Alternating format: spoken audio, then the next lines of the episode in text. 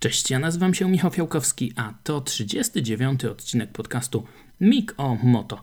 Dzisiaj porozmawiamy o największych przegranych MotoGP w sezonie 2022, ale najpierw kilka newsów. Piotrek Biesiekirski, nasz e, towar eksportowy w motocyklowych mistrzostwach Europy, jedyny Polak w tej serii, ponownie wystartuje w niej w przyszłym roku, ale w nowych barwach. Piotrek dołączy do zespołu Hektora Faubela, który w 2007 roku wywalczył wicemistrzostwo świata kategorii 125, startując w zespole Jorge Martineza Aspara. Ciekawie będzie przyglądać się startom Piotrka w nowych barwach, w nowym zespole.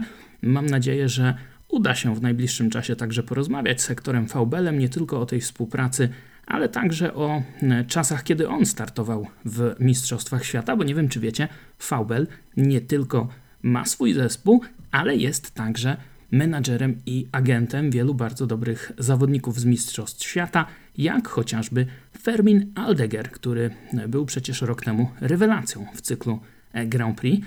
E, nie wiem, czy uda się porozmawiać z sektorem, ale na pewno uda się porozmawiać z Piotrkiem. Dajcie znać, jeśli e, chcielibyście, aby pojawił się jako gość w jednym z najbliższych odcinków podcastu.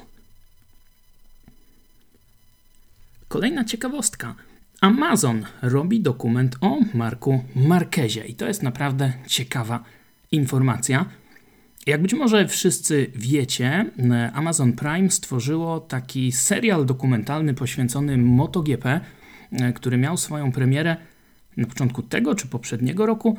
Sam nawet do końca nie pamiętam i to chyba najlepiej pokazuje, jak słabym echem odbił się e, ten serial nawet w świecie kibiców e, MotoGP. To miała być Amazonowa odpowiedź na Netflixowy Drive to Survive, który był e, no, naprawdę hitem, jeśli chodzi o popularność Formuły 1 e, na świecie. Niestety, pod tym względem MotoGP Unlimited, bo tak nazywał się ten e, serial dokumentalny, pod tym względem dokument okazał się kompletną klapą, a szkoda, bo był zrobiony całkiem fajnie. Natomiast ten dokument o Marku Marquezie to może być zupełnie inna historia. Wczoraj mieliśmy premierę zwiastuna, no i tam kilka ciekawych smaczków można było e, usłyszeć, zobaczyć. Między innymi Mark Marquez mówiący o tym, że na torze jest bydlakiem. No, grube działa, wytacza Hiszpan na samym początku, ale też widzieliśmy e, wiele kulisów, wiele ciekawych obrazków ze szpitala bezpośrednio E, przed wjazdem na salę operacyjną, e, zaraz po wyjeździe z sali operacyjnej, zaraz po przebudzeniu po tych operacjach. No naprawdę może to wyglądać całkiem ciekawie. Premiera już w lutym, będzie 5 odcinków. Zobaczymy, co z tego wyjdzie. Kolejny news. Danilo Petrucci wystartuje w przyszłym roku w serii World Superbike. Włoch dołączy do zespołu Barni, wspieranego bardzo mocno przez Ducati. I moim zdaniem może być tam jednym z czarnych koni.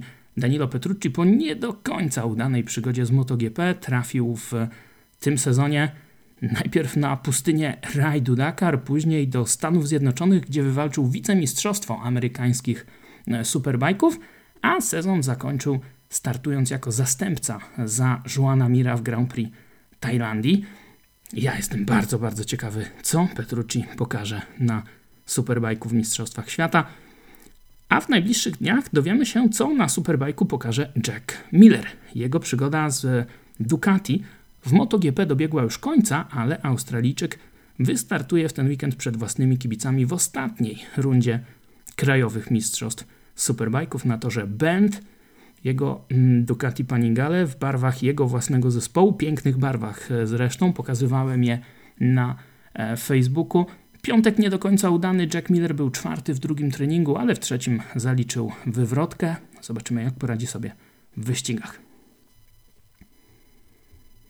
Akademia Valentino Rossiego VE46 nie będzie przyjmować już nowych zawodników, pożegna się z tymi, którzy startują w małych klasach i będzie skupiała się na e, tych, którzy już są w tym programie, którzy ścigają się w nim w MotoGP. Zobaczymy, jak to wpłynie na postępy tych zawodników. E, sam Valentino Rossi także przesiada się z Audi na BMW, nadal będzie startował w wyścigach samochodowych w aucie w specyfikacji GT3, a w ten weekend Valentino Rossi organizuje u siebie na ranczu zawody pod nazwą 100 km mistrzostw, coroczna impreza, 40 zawodników na starcie. Pojawiły się także plotki, że zespół Valentino Rossiego w MotoGP może przesiąść się na Yamaha, ale to nie stanie się wcześniej niż za e, dwa lata. Ciekawe. Tymczasem Pedro Acosta testował KTM-a na torze w Jerez. Tam e, KTM zorganizował swoje oficjalne, a raczej nieoficjalne zimowe e, testy. Jeździł motocyklem m.in. kierowca testowy Jonas Folger, ale testował maszynę MotoGP także Pedro Acosta, który jak wiemy miał ofertę już na początku tego roku, aby przeskoczyć do MotoGP po jednym sezonie w Moto2. Odrzucił tę ofertę. Zobaczymy jak poradzi sobie w tym roku w Moto2 e, nadchodzącym. No i czy faktycznie za dwa lata zobaczymy go w MotoGP. Aprilię mogliśmy z kolei zobaczyć w tunelu aerodynamicznym. To jest też ciekawostka. Testować już e, nie można, przynajmniej jeśli chodzi o tych e, etatowych zawodników, ale można robić takie właśnie rzeczy. Cała czwórka zawodników Aprili odwiedziła tunel aerodynamiczny, a Takaki Nakagami odwiedził szpital, gdzie poddał się kolejnej operacji prawej ręki. Przypomnijmy, Japończyk doznał kontuzji podczas wyścigu o Grand Prix Aragonii. Zderzył się tam z Markiem Marquezem, później wystartował przed własnymi kibicami w Grand Prix Japonii, ale to nie była zbyt rozsądna decyzja. Kolejne trzy wyścigi opuścił, wrócił na tor na finał w Walencji i po testach udał się na operację. No, niech wraca szybko do zdrowia, bo musi sporo pokazać w nadchodzącym sezonie taka Nakagami, ponieważ e, już na jego miejsce czai się tam Ai Ogura. Zanim przejdziemy do właściwej części odcinka, e, jeszcze taka jedna niezwiązana z niczym specjalnym e, ciekawostka. Często przyglądacie się temu, często też pytacie, jak to wygląda, jeśli chodzi o rywalizację tych sponsorów z branży energetycznej. No i mam tu na myśli oczywiście napoje e, energetyczne, główni gracze Red Bull i Monster. Ja pamiętam, jak w trakcie swojej kariery barwy zmienił John Hopkins, który praktycznie od samego początku swojej kariery był bardzo mocno wspierany przez Red Bulla, bardzo blisko był z Red Bullem e, związany, no i nagle e, zmienił te barwy i dołączył do e, Monstera. Mm, I pamiętam, że pytałem go o to gdzieś tam w okolicach chyba 2007 roku. I John Hopkins powiedział mi wtedy: Stary, no nie było się nad czym zastanawiać, po prostu dostałem dwa razy więcej kasy. Nie padły wtedy konkretne liczby, ale konkretne liczby padły ostatnio w podcaście no, z zupełnie innej branży niż ta, którą e, ja się zajmuję, ale w, gościem w ostatnim odcinku podcastu e, Logana Pola był Rob Dyrdek, e, skateboardzista, gwiazda tego sportu sprzed lat, który zdradził, że w czasach swojej kariery był właśnie wspierany, no to wszystko wszyscy wiemy, był wspierany przez Red Bulla, i później zmienił barwy, dołączył do e, Monstera. Zapytany o kwoty, powiedział, że e, Red Bull płacił mu wtedy 6 tysięcy dolarów miesięcznie, a w kolejnym roku umowa z Monsterem opiewała na 100 tysięcy dolarów miesięcznie. Wow. No dobra, ale wróćmy do tematu dzisiejszego odcinka. Najwięksi przegrani, największe rozczarowania MotoGP w sezonie 2022. E, zaczniemy może e, nietypowo. Debiutanci. Poza tymi, którzy dosiadali Ducati, czyli Remy Gardner, Raul Fernandez, Darren Binder. Napisałem o nich e, dosyć obszerny felieton, który możecie znaleźć na portalu ścigacz.pl. Tam opisywałem też, jak w swoim debiucie radziły sobie największe gwiazdy E, MotoGP. Dajcie znać, czy chcielibyście, abym nagrał o tym osobny odcinek, bo to w sumie jest całkiem ciekawa kwestia, no ale e, myślę, że możemy to wszystko zamknąć e, dosyć krótko. Ta trójka Gardner, Fernandez i Binder nie pokazała zbyt wiele. Fabio Di Gian Antonio miał sezon mocno w kratkę, ale wywalczył jedno pole position, pojechał kilka dobrych wyścigów, natomiast Marco Bezecchi pojechał e, rewelacyjnie i tutaj o żadnym rozczarowaniu już nie może być absolutnie mowy, bo e, Bezecchi nie tylko e, wywalczył podium, ale też pole position, zrobił to wcześniej dla zespołu Valentino Rossiego niż Luca Marini, dla którego to był drugi sezon w MotoGP, a sezon Marco Bezecchi zakończył z dorobkiem 111 punktów i to jest tyle samo co Jorge Martin rok wcześniej. Wtedy też Martin wywalczył tytuł debiutanta e, roku. Martin stawał na podium cztery razy, e, Bezeki tylko raz, no ale też Martin jeździł bardziej e, nierówno, więc tutaj dla Marco Bezekiego duży plusik. A skoro jesteśmy przy Jorge Martinie, no to tak, niestety to było jedno z rozczarowań e, tego sezonu, chociaż nie mogę powiedzieć, że było to jakieś wielkie e, rozczarowanie, no bo Jorge Martin zakończył sezon na dziewiątej pozycji w klasyfikacji e, generalnej, tak samo jak rok wcześniej. Punktów zdobył dużo więcej, bo nie 111, a 152. Był na podium, ale wyścigu już żadnego w tym roku nie wygrał. Wywalczył kilka startów z pole position, aż 6 razy punktów nie zdobywał. No i przegrał walkę e, w tabeli z zespołowym kolegą Joanem Zarko. Zarko oczywiście bardziej doświadczony, ale to o Jorge Martinie mówiło się do samego końca sezonu jako o jednym z tych, którzy mogą zastąpić Jacka Millera. No i w tym e, kontekście Jorge Martin tutaj zawiódł dość mocno, bo Enea Bastianini zakończył przecież sezon na podium w klasyfikacji e, generalnej, był trzeci, a Jorge Martin był dopiero dziewiąty. Ja wiem, że on dosiadał tego bardziej nerwowego motocykla w specyfikacji 2022, ale mimo wszystko błędów popełniał trochę e, za dużo. Nie powiedziałbym więc, że był jakimś wielkim rozczarowaniem tego sezonu, ale na pewno trochę zawiódł. I podobnie jest w przypadku kolejnego zawodnika, Joan Mir, mistrz świata z sezonu 2020, w tym roku w tabeli był dopiero 15. Pierwsze wyścigi były w jego wykonaniu naprawdę niezłe, bo po sześciu rundach po Grand Prix w Hiszpanii w Jerez de la Frontera Joan był e, szósty w klasyfikacji e, generalnej. Co prawda jego kolega z zespołu Alex Rins był czwarty, e, ale to nadal był niezły rezultat. Niestety, później ta forma zniknęła gdzieś całkowicie. Na pewno wpływ na to miało to, co działo się w Suzuki, ta decyzja o wycofaniu się japońskiej marki z MotoGP.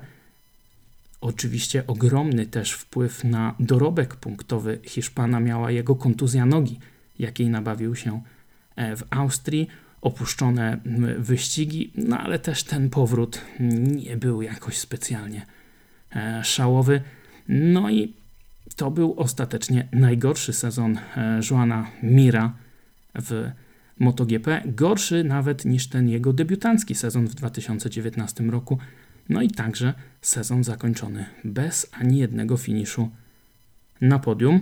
No ale pamiętajcie, w 2019 roku ten debiut Joana Mira nie był jakiś spektakularny, a rok później Hiszpan wywalczył mistrzowski e, tytuł. Czy to się może powtórzyć? Wątpię, bo e, Joan Mir przesiada się z Suzuki na Repsol Honda, a wszyscy wiemy, jaką reputację ma ten motocykl. Nie najlepszą i o tym jeszcze też za chwilę, ale teraz przejdźmy do kolejnego zawodnika Andrea Dovizioso. Zakończył ten sezon dopiero na 21 pozycji w klasyfikacji generalnej, no i zakończył ten sezon w ogóle przedwcześnie, bo już po Grand Prix San Marino. Dovi pojawił się w MotoGP e, na końcówkę poprzedniego sezonu, po tym jak rok wcześniej e, zakończył karierę, e, rozstał się z Ducati, w barwach którego trzy razy zdobywał wicemistrzostwo świata, ale w tym ostatnim sezonie nie mógł dogadać się z nowymi oponami Michelina. No i kiedy wrócił na Yamaha w zeszłym roku, ta jego krótka wtedy przygoda, te ostatnie wyścigi też nie wyglądały najlepiej. Ja pamiętam, że już na początku tego roku pisałem taki felieton na ścigaczu, gdzie mówiłem, że to się nie uda i to się niestety e, nie udało. Dowi nie potrafił ogarnąć tych opon nie potrafił ogarnąć Yamahy, która wymagała zupełnie innego stylu jazdy niż ten, do jakiego on jest przyzwyczajony. No i w efekcie przejechał naprawdę, naprawdę kiepski sezon. To był jego najgorszy sezon w MotoGP. No i to też tylko chyba pokazuje, że czasami nie ma co wracać do tej samej e, rzeki, nie ma co próbować e, raz jeszcze reanimować kariery. E, mówił o tym nawet ostatnio Jorge Lorenzo, który wspominał, że miał propozycję od Ducati, aby wrócić w 2020-2021 roku, ale nie czuł już motywacji i myślę, że taką motywację też całkowicie stracił Andrea Dovizioso, a szkoda, bo w czasach swojej świetności Andrea Dovizioso był naprawdę Wybaczcie, kolejny kurier. E, mówiłem o Andrzej Dovizioso. Tak, szkoda, że to się nie potoczyło po jego myśli. Oczywiście nie pomagała mu w tym fatalna e, Yamaha. No i szkoda, bo w tych latach świetności Andrea Dovizioso e, najpierw było krok gdzieś tam za tymi kosmitami Pedrozą, Lorenzo, Stonerem. Później jak równy z równym walczył z Markiem Marquezem. No a ten ostatni sezon był chyba niepotrzebny. Zostawmy André, przejdźmy do dwóch zawodników, którzy moim zdaniem rozczarowali i zawiedli najmocniej i absolutnie na całej linii. Pierwszy z nich to Pole Spargaro, dla którego drugi sezon w barwach Repsol Hondy okazał się absolutnym i całkowitym koszmarem. Dwa lata temu Pole Spargaro wywalczył piąte miejsce w klasyfikacji generalnej, dosiadał wtedy KTM-a i nagle spełniło się jego marzenie. Mógł dołączyć do zespołu Repsol Hondy, mógł zmierzyć się z Markiem Marquezem, chociaż Marquez wtedy e, osłabiony jeszcze po kontuzji, jeszcze ta jego kariera stała pod znakiem zapytania, ale to wszystko sprawiało, że przed tym większą szansą stawał e, Pole Spargaro, no bo Gdyby Marquez miał nie wrócić albo gdyby miał jakieś problemy, wówczas cała uwaga Hondy skupiłaby się na polu Espargaro, a my przecież wszyscy wierzyliśmy, że ten jego agresywny styl jazdy, który działał na KTM-ie, będzie też działał na Hondzie i co? I nic. Nic się nie stało, nic z tego nie wyszło. Okazało się to kompletną klapą. Ten pierwszy sezon, ok, to było zrozumiałe, trzeba się było dostosować, nauczyć, powiedzieć – inżynierom, e, co zmienić, dać im trochę czasu. No i tak się stało. Honda naprawdę stanęła na głowie, aby dać Polowi Espargaro to, czego on oczekiwał. Wywrócili ten motocykl do góry nogami. Teraz ten motocykl nie odpowiada zupełnie Markowi Marquezowi. Jest taki, jaki miał być dla Pola Espargaro, ale Hiszpan kompletnie tego nie wykorzystał. Co dziwniejsze, e, podczas testów przedsezonowych Pol był bardzo, bardzo E, szybki. Był bardzo zadowolony. Wiem, że to jest taki zawodnik, który e, jak się cieszy, to cieszy się naprawdę bardzo mocno. Jak ma zły dzień, to po prostu wyje i, i no nie chcę powiedzieć histeryzuje, ale no jest taką osobą, która nosi duszę na ramieniu, jak to się mówi. I początek sezonu był naprawdę dobry. Podium w pierwszym wyścigu w Katarze no ale później dramat. E, nie potrafił Pole Spargaro dogadać się z motocyklem. Brakowało mu przyczepności, mimo że podobno pracowali nad tym e, zimą, właśnie nad tą przyczepnością e, w warunkach, kiedy zaczyna jej brakować, nad tempem w takich warunkach.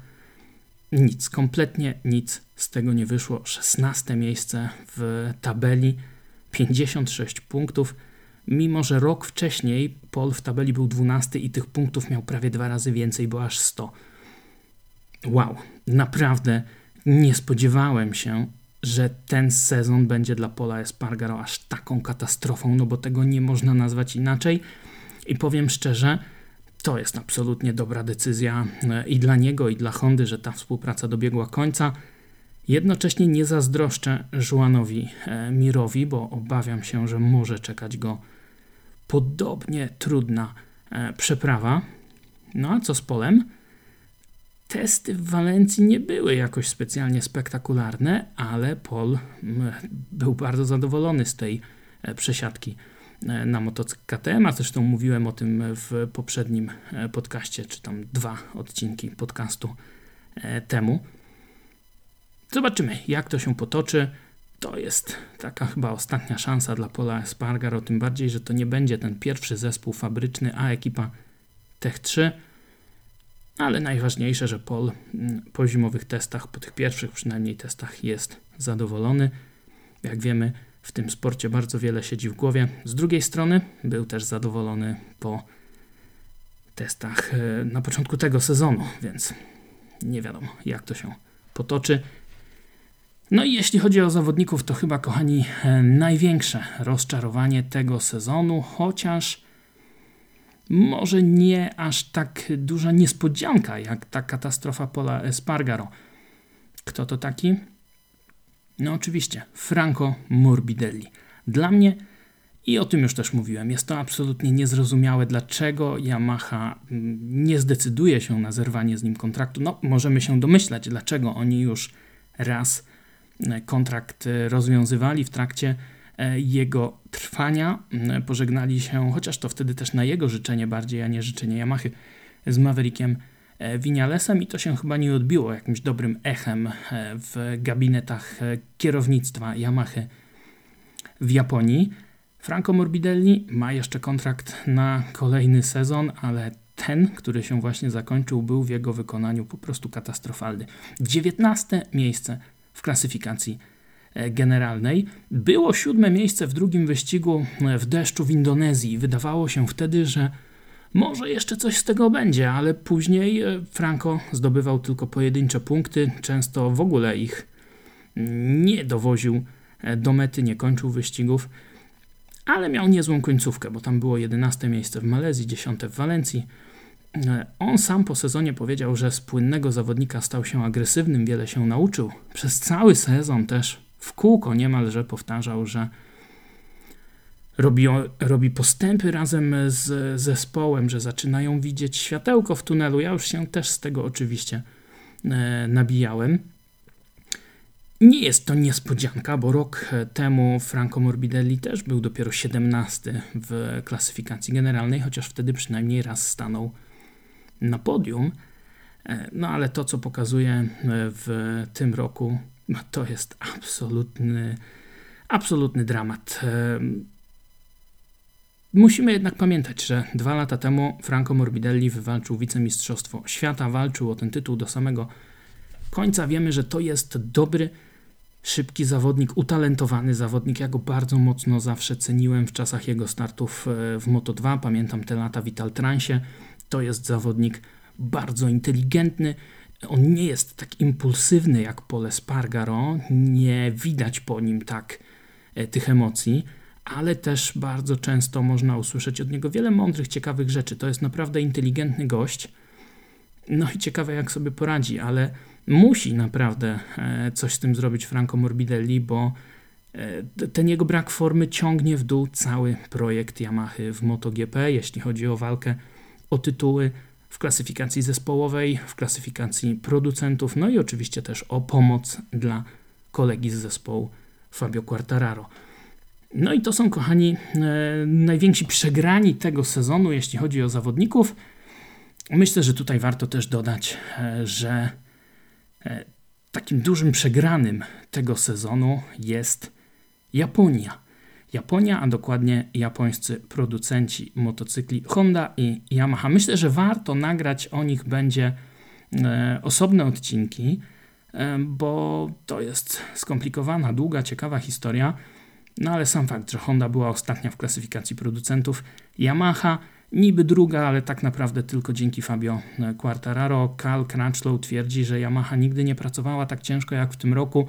E, widzieliśmy podczas testów w Walencji mnóstwo tych części, ale co z tego, skoro ta para idzie w gwizdek i e, te części nie przynoszą postępów. E, wiemy dlaczego tak się dzieje. Mówiłem o tym też już w którymś z poprzednich odcinków, ale na pewno warto będzie się jeszcze temu przyjrzeć. Oczywiście zabrakło w tym zestawieniu pewnie kilku zawodników, których być może wy uważacie za takich wielkich przegranych. No i Tutaj ciekaw jestem e, Waszej opinii, kto był takim e, przegranym. Może ktoś powie, e, że zabrakło tutaj Nakagamiego, bo jechał słabo, no ale ja się szczerze mówiąc wiele po nim nie spodziewałem w tym roku, podobnie jak po Aleksie Marquezie. Ktoś mógłby powiedzieć, że przegranym był Mark Marquez, bo to nie był taki sezon, jakie znamy z przeszłości, no ale tutaj wiemy, kontuzja, kiepski motocykl. Ktoś mógłby wreszcie powiedzieć, że przecież największym przegranym tego sezonu jest Fabio Quartararo, który bronił tytułu, ale go nie obronił i sezon miał gorszy niż rok temu. Rok temu to było 5 zwycięstw, w tym roku 3. Rok temu to było 10 podiów, w tym roku 8. Rok temu to było 5 startów z pole position, w tym roku tylko jeden taki start, a więc tutaj naprawdę rewelacji nie było. Ale też trzeba pamiętać, że no, Ducati zrobiło kolejne postępy. Yamaha stojąc w miejscu tak naprawdę cofnęła się o krok. No i tak to się skończyło, a nie inaczej. Natomiast e, wielu zawodników mówi, że absolutnie Fabio Quartararo jest jednym z najlepszych e, zawodników nie tylko w tej tegorocznej e, stawce. Nawet Peko Baniaja mówi przecież o tym, że Fabio Quartararo jest zawodnikiem bardziej kompletnym od e, niego. No i ja się z tym też troszeczkę zgadzam, dlatego też moim zdaniem nie można tutaj mówić o Fabio Quartararo jako o e, przegranym tego sezonu. Tak, tytuł przegrał, ale walczył naprawdę e, zaciekle, a już niedługo do tej walki stanie ponownie. Dajcie znać, kto waszym zdaniem był największym przegranym tego sezonu. Dajcie znać, jakie tematy chcielibyście także abym poruszył w kolejnych odcinkach e, podcastu. E, pamiętajcie proszę, dajcie łapkę w górę, zostawcie suba, bo to oczywiście pomaga, e, jeśli chodzi o zasięgi.